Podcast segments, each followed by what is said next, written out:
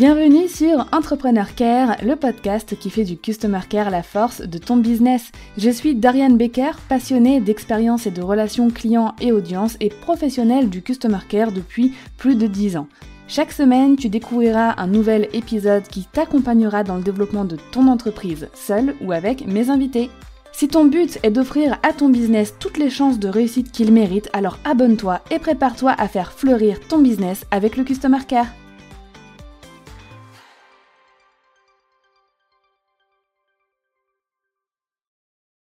Comme tu le sais peut-être, récemment, j'ai lancé des offres pour la délégation de son Customer Care.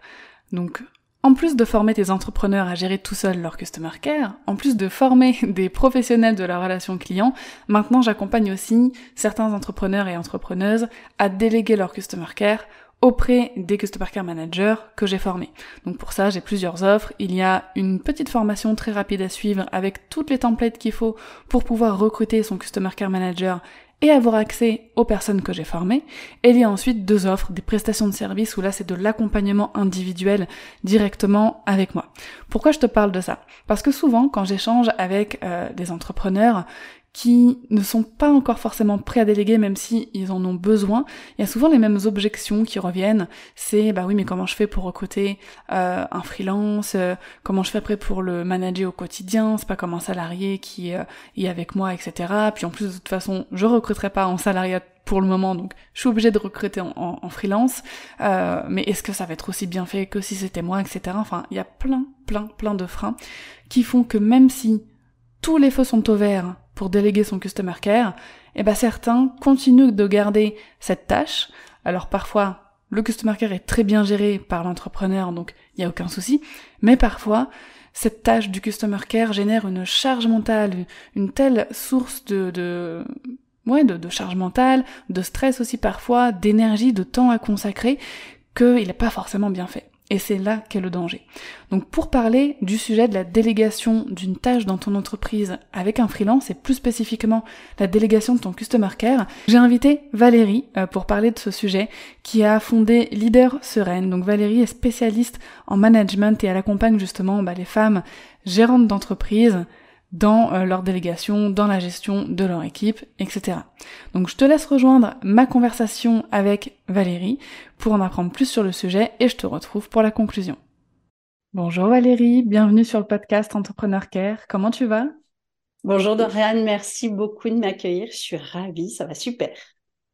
Écoute, c'est avec plaisir. Aujourd'hui, je, je t'invite dans le podcast pour parler d'un sujet qui est le recrutement et surtout le travail avec freelance. Pourquoi? Je te remets un petit peu le contexte. Donc moi, je, forme des euh, Customer Care Managers freelance et je propose aussi des offres en recrutement où je vais aider voilà, les, des entrepreneurs, des entreprises à trouver leur Customer Care Manager pour leur business.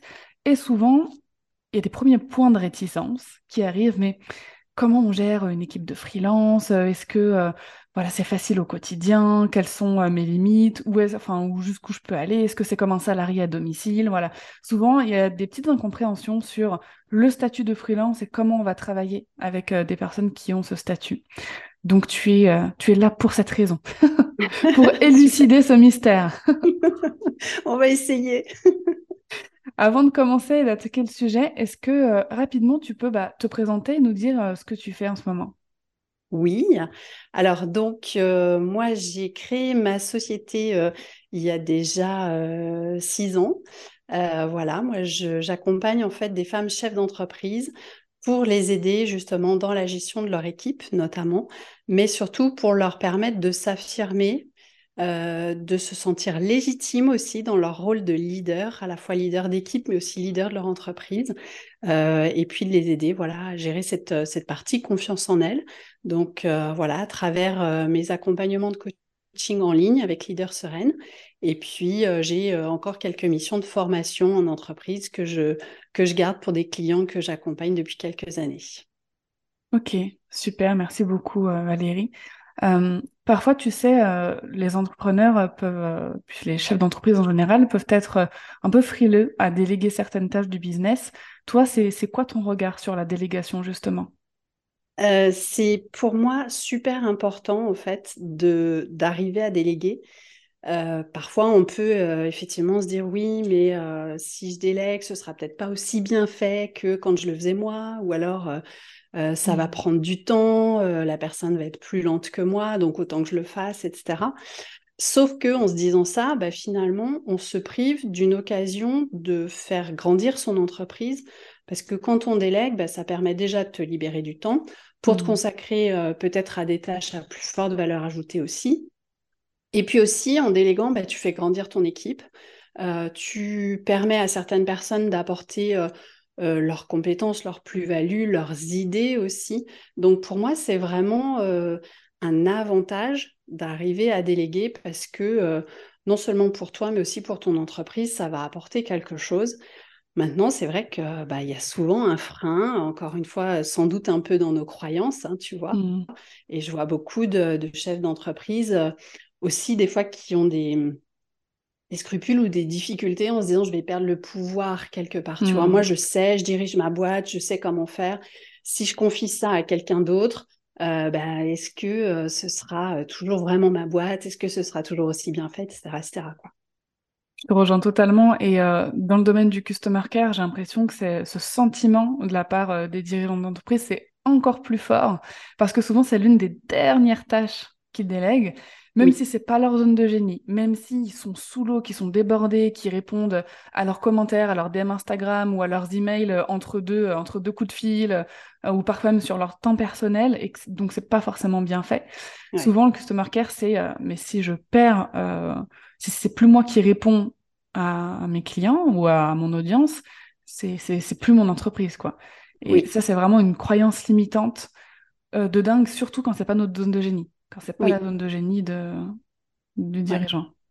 Oui, parce que finalement, bah, tes clients, c'est euh, ce qui fait rentrer l'argent quelque part. Donc, euh, le fait de se dire je le délègue à quelqu'un, oui, c'est comme si finalement euh, je, je, laissais une grosse partie de mon entreprise et de ce qui va faire ben, le chiffre d'affaires, le succès de l'entreprise entre les mains de quelqu'un qui n'est pas le créateur de cette entreprise. Donc, ça peut faire peur, alors qu'en fait, euh, voilà, il y a plein de domaines différents dans une euh, entreprise et euh, tout ce qui est en lien avec les prospects, les clients, donc le customer mmh. care, ça nécessite d'avoir les bonnes compétences.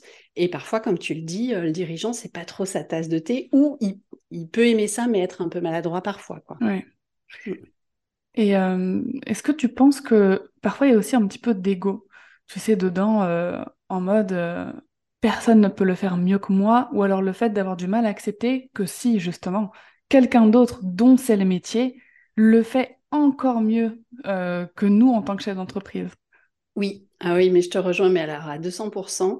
Euh, je pense qu'à certains moments, certains chefs d'entreprise ont peur de, de s'adosser avec euh, les compétences de quelqu'un qui a plus de compétences que dans un domaine en se disant, mince, c'est quand même euh, moi le créateur de mmh. cette entreprise, c'est moi qui connais mon business, qui l'ai monté, qui l'ai réfléchi, etc. C'est un peu mon bébé.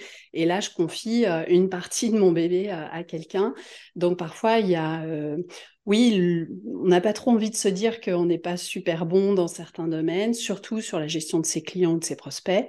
Et mmh. puis, oui, comme je disais tout à l'heure, cette, euh, cette impression qu'on va perdre de son pouvoir parce qu'on était celui qui savait faire.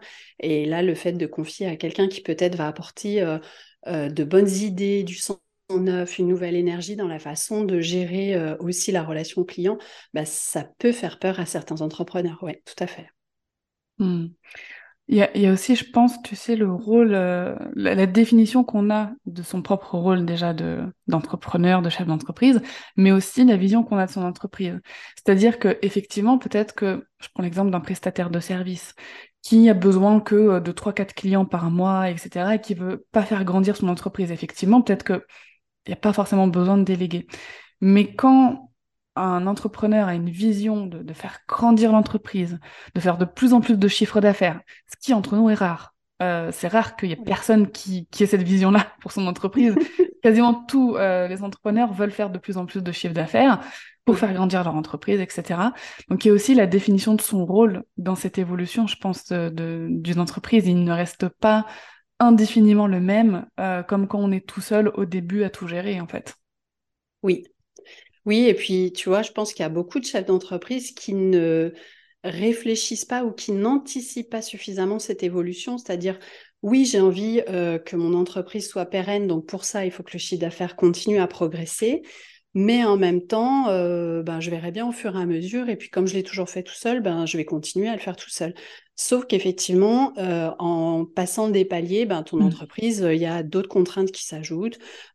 Il y a d'autres choses à faire. Enfin, voilà.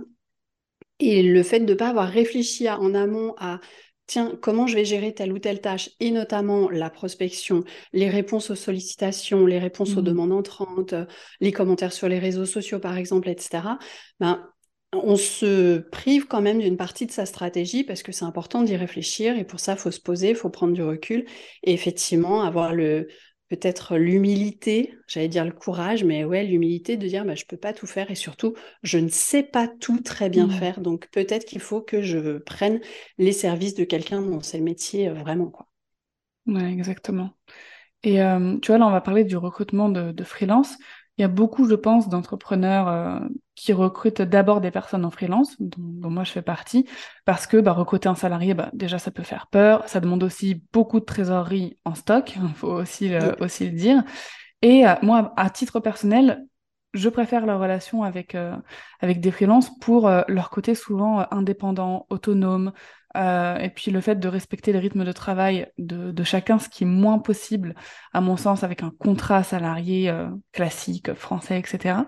Et justement, il y a parfois cette peur de dire, mais comment je peux recruter le bon freelance?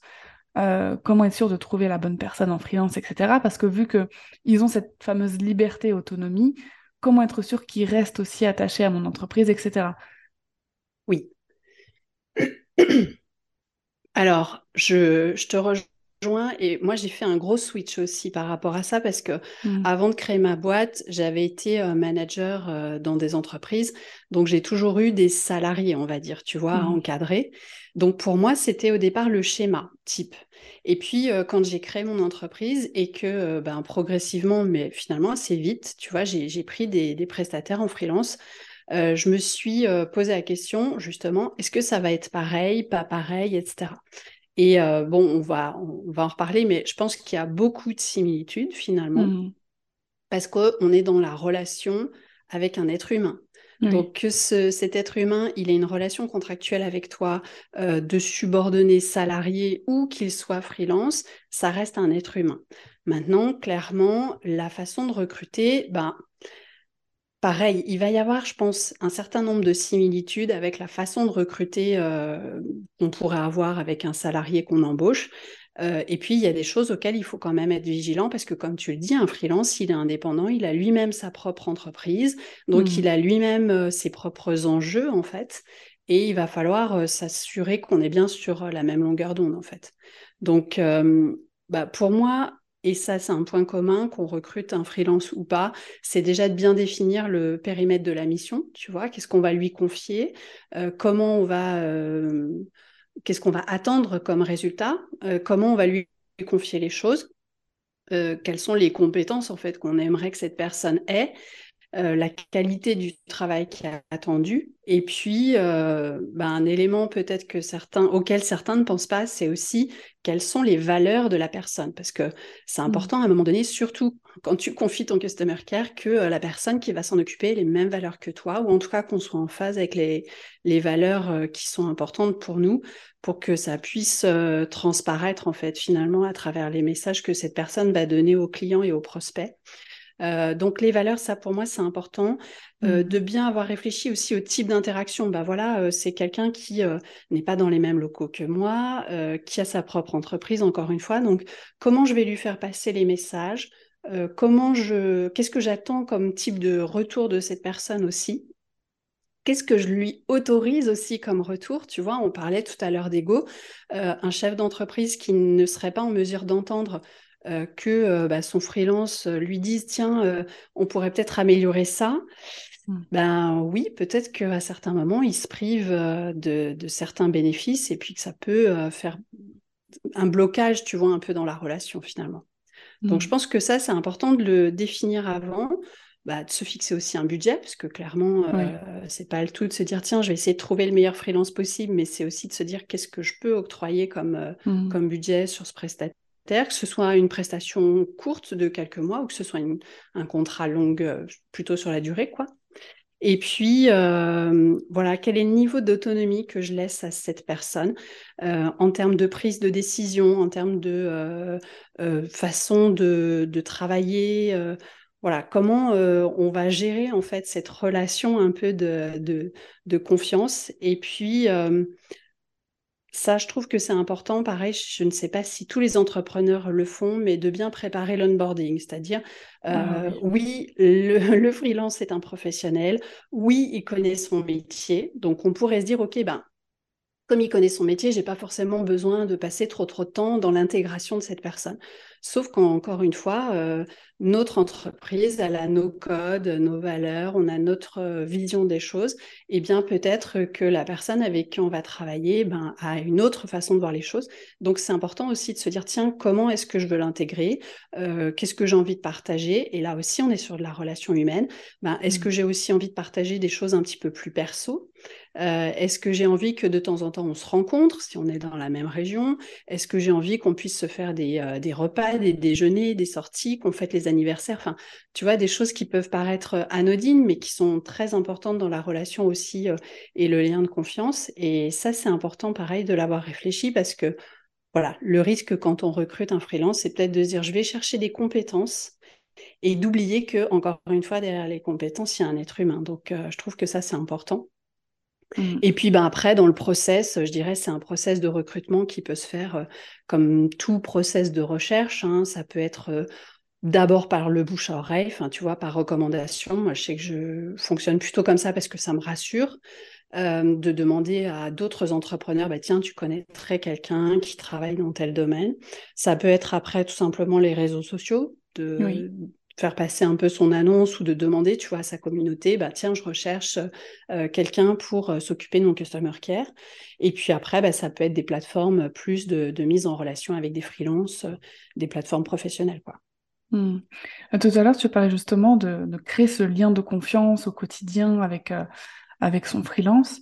Mais tu vois, dans une relation comme ça ou dans un contrat où justement il n'y a pas de lien de subordination, ce qui est interdit quand on a un contrat avec euh, un freelance, comment justement gérer, tu vois, la collaboration euh, au quotidien? Alors, ça, c'est la grosse différence effectivement avec le fait d'avoir un salarié, euh, parce qu'il y a un certain nombre de choses que tu vas faire différemment, mais encore une fois, c'est tellement de la relation. je pense que déjà, si tu as bien défini les interactions que tu veux avoir, comment tu vas avoir ces interactions, euh, tu vois, même des choses assez basiques. Hein. Est-ce qu'on communique par mail, par Slack, par euh, téléphone? Qu'est-ce qu'on qu'est-ce qu'on va échanger par ces différents canaux? Ça, ça va t'aider. Et puis après, de discuter ensemble un peu des rituels, des process, en se disant, bah voilà, moi, dans mon entreprise, comment je fonctionne. Mais plutôt que, encore une fois, de l'imposer à la personne en disant, bah, tu vas faire ça, ça, ça pour moi, ce mmh. serait aussi de lui dire, bah, tiens, toi qui as l'expertise, métier. Qu'est-ce que tu en penses? Qu'est-ce que tu verrais de plus ou de moins Qu'est-ce qu'on pourrait améliorer? Donc, c'est aussi de, de partager comme ça ses idées. et puis, ben, peut-être de bien définir la mission ensemble mmh. en se disant, ben, tiens, voilà, moi, ce que j'attends de toi, c'est que tu puisses faire un certain nombre de tâches. Où est-ce que ça commence? Où est-ce que ça termine? Et comment on va échanger ensemble sur l'évaluation finalement de ta prestation. Euh, parce que moi j'entends euh, souvent des entrepreneurs me dire ah bah tiens euh, moi mon freelance j'ose pas lui dire quand ce qu'il fait ça va pas ou je me retiens de lui dire et puis le jour où, ça va pas en fait je change de freelance. Ce qui est le, pire scénario je trouve. Donc ça reste de la communication, comme on pourrait le faire avec n'importe quel être humain, n'importe quelle personne, salarié ou non. C'est de pouvoir dire à la personne, ben voilà, moi j'ai besoin de tel niveau de qualité ou j'attends ça de toi. maintenant, si ça va pas, est-ce que tu serais d'accord pour qu'on puisse en discuter? Et ben voilà, moi je préfère te le dire, je vais être assez honnête tu vois simplement expliquer comment nous on fonctionne en tant que chef d'entreprise pour dire voilà comment moi je pense te faire le retour, les feedbacks qu'on ferait euh, à n'importe quel euh, collaborateur finalement. Eh bien, euh, moi j'ai prévu d'échanger avec toi sur ça ou qu'on se fasse un point, je sais pas, hebdo ou mensuel sur l'avancement des projets, des sujets, sur la qualité. Et c'est à ce moment-là que moi je pourrais peut-être te faire un retour. Et du coup, euh, ben, dans le sens inverse, euh, c'est important aussi, c'est peut-être de proposer à la personne euh, de pouvoir elle aussi s'exprimer en disant ben ouais moi aussi je voudrais pouvoir te dire si dans notre relation il y a des choses qui me dérangent si dans ta façon de me communiquer ou de, de, me donner les tâches à effectuer il y a des choses qui ne me conviennent pas. Et tu vois que ce soit vraiment dans les deux sens finalement parce que encore une fois c'est oui un lien contractuel mais c'est aussi euh, un lien entre deux professionnels et deux chefs d'entreprise en plus. Donc, mmh. euh, ça peut être assez puissant de le faire comme ça plutôt que de juste se dire, je viens euh, prendre une compétence et c'est très descendant, je donne des consignes et puis, et puis je paye ce que j'ai à payer, tu vois. Oui. Justement, tu as, partagé quand même pas mal d'actions à mettre en place pour aussi le bien-être hein, d'un collaborateur en, en freelance. Est-ce qu'il y a d'autres choses à mettre en place pour son bien-être, mais aussi peut-être pour sa motivation, tu sais, pour rester euh, engagé euh, dans l'entreprise? Oui, alors, euh, tu vois, tout à l'heure, je parlais de, de moments peut-être un petit peu plus conviviaux. ça, ça peut être une piste, mais je pense qu'avant tout, c'est de donner du sens, tu vois, c'est mmh. d'expliquer aussi à la personne, voilà, moi, ce que, bah, peut-être la vision que j'ai pour mon entreprise à dans un an, trois ans, cinq ans, et voilà comment j'ai envie de m'y rendre. Donc ça, ça va être important parce que ça va permettre aussi que ce prestataire puisse lui se projeter aussi dans la durée et comprenne bah, ce qu'on attend de lui, pourquoi en fait on attend ça de lui. Donc, euh, ce serait de donner du sens, c'est de faire des points réguliers, ça c'est sûr. Je pense que c'est vraiment important d'avoir ces feedbacks, euh, de pouvoir apporter de la reconnaissance, tu vois, de régulièrement dire merci, dire bravo, dire euh, c'est top ce qu'on a fait ou c'est top ce que tu as fait. Enfin, tu vois, c'est des petites choses, mais c'est pas toujours si évident que ça finalement. de pouvoir aussi vraiment travailler dans la confiance. Voilà, on mmh. disait tout à l'heure, déléguer, bah, ça nécessite aussi d'accepter de, de, donner un peu de son pouvoir. Donc, il faut faire confiance à la personne. Et si la, la relation de confiance n'est pas là, bah, clairement, ça va être compliqué. Et puis, ben, de travailler sur l'autonomie. Alors ça, ça peut être à double tranchant, mais encore une fois, ce prestataire freelance, il est expert dans son domaine, mmh. il est lui-même entrepreneur, donc normalement il est quand même assez autonome, il a ses propres objectifs, ses propres enjeux. Euh, et ça, je trouve que c'est bien, à condition que l'entrepreneur sache aussi déléguer, sache encore une fois euh, faire confiance et donner des, consignes correctement. Quoi. et puis, euh, peut-être essayer de gommer ces fameux marqueurs internes, externes, en fait, plutôt que de se mmh. poser la question, est-ce que tu es salarié, est-ce que tu es dans la boîte, est-ce que tu n'es pas dans la boîte? C'est juste dire, on est deux personnes qui travaillent ensemble et ben voilà, on peut échanger aussi de tout, de rien, parfois de nos vies perso, peut-être comme on le ferait, tu vois, à la machine à café, si on prend le schéma un peu classique mmh. en entreprise, de se dire, ben voilà, parfois on peut parler de choses plus personnelles. Et je trouve que c'est important de pouvoir le faire aussi dans ce contexte-là. Et puis, ben, s'intéresser à la personne, tu vois, lui poser des questions sur elle, sur comment ça se passe peut-être sur ses autres missions aussi, tu vois, pas forcément parler que de ce qui se passe pour notre entreprise. Et puis, euh, essayer d'être le plus possible dans cet état d'esprit constructif, c'est-à-dire qu'à un moment donné, on a tous le droit à l'erreur. Euh, le mmh. prestataire peut à certains moments euh, commettre des erreurs ou faire un job qui correspond pas tout à fait aux attentes de l'entrepreneur. Ok, bah on se le dit, on essaye de trouver des solutions, mais après, on va de l'avant, enfin, on reste positif et constructif. Et ça, je pense que c'est inspirant pour les deux, quoi. je suis d'accord. Quels sont pour toi, euh, enfin, selon toi, les plus gros challenges auxquels un leader, un manager d'une équipe de freelance a à faire Alors, pour moi, il y a, il y a presque les deux extrêmes. C'est soit de se dire, je fais trop confiance à l'expertise métier de ce prestataire freelance et donc je lui dis globalement ce que je veux et je le laisse tout faire mmh. sans trop contrôler, sans faire de suivi, sans faire de feedback non plus. Et c'est là où parfois, bah, bah, ça peut être dangereux parce que finalement, bah, le résultat est peut-être pas tout à fait ce qu'on attendait. Et là, on va euh, peut-être être dans la, dans la critique ou dans quelque chose de pas très cool, pas très positif, tu vois. Donc, euh, ça, ça peut être un peu le risque de se dire, je, je, je me repose trop sur l'expertise de la personne. Et puis, à, à l'inverse, bah, ce serait d'être un peu trop dans le micromanagement, justement, en se disant, OK, alors comme c'est quelqu'un qui est externe, entre guillemets, tu vois, à l'entreprise, je vais vérifier tout ce qu'il fait tous les jours pour être sûr que euh, euh, ça se passe bien comme je veux et pour être sûr de ne pas perdre le contrôle. Donc, tu vois, moi, je trouve que ça, c'est un peu les deux extrêmes.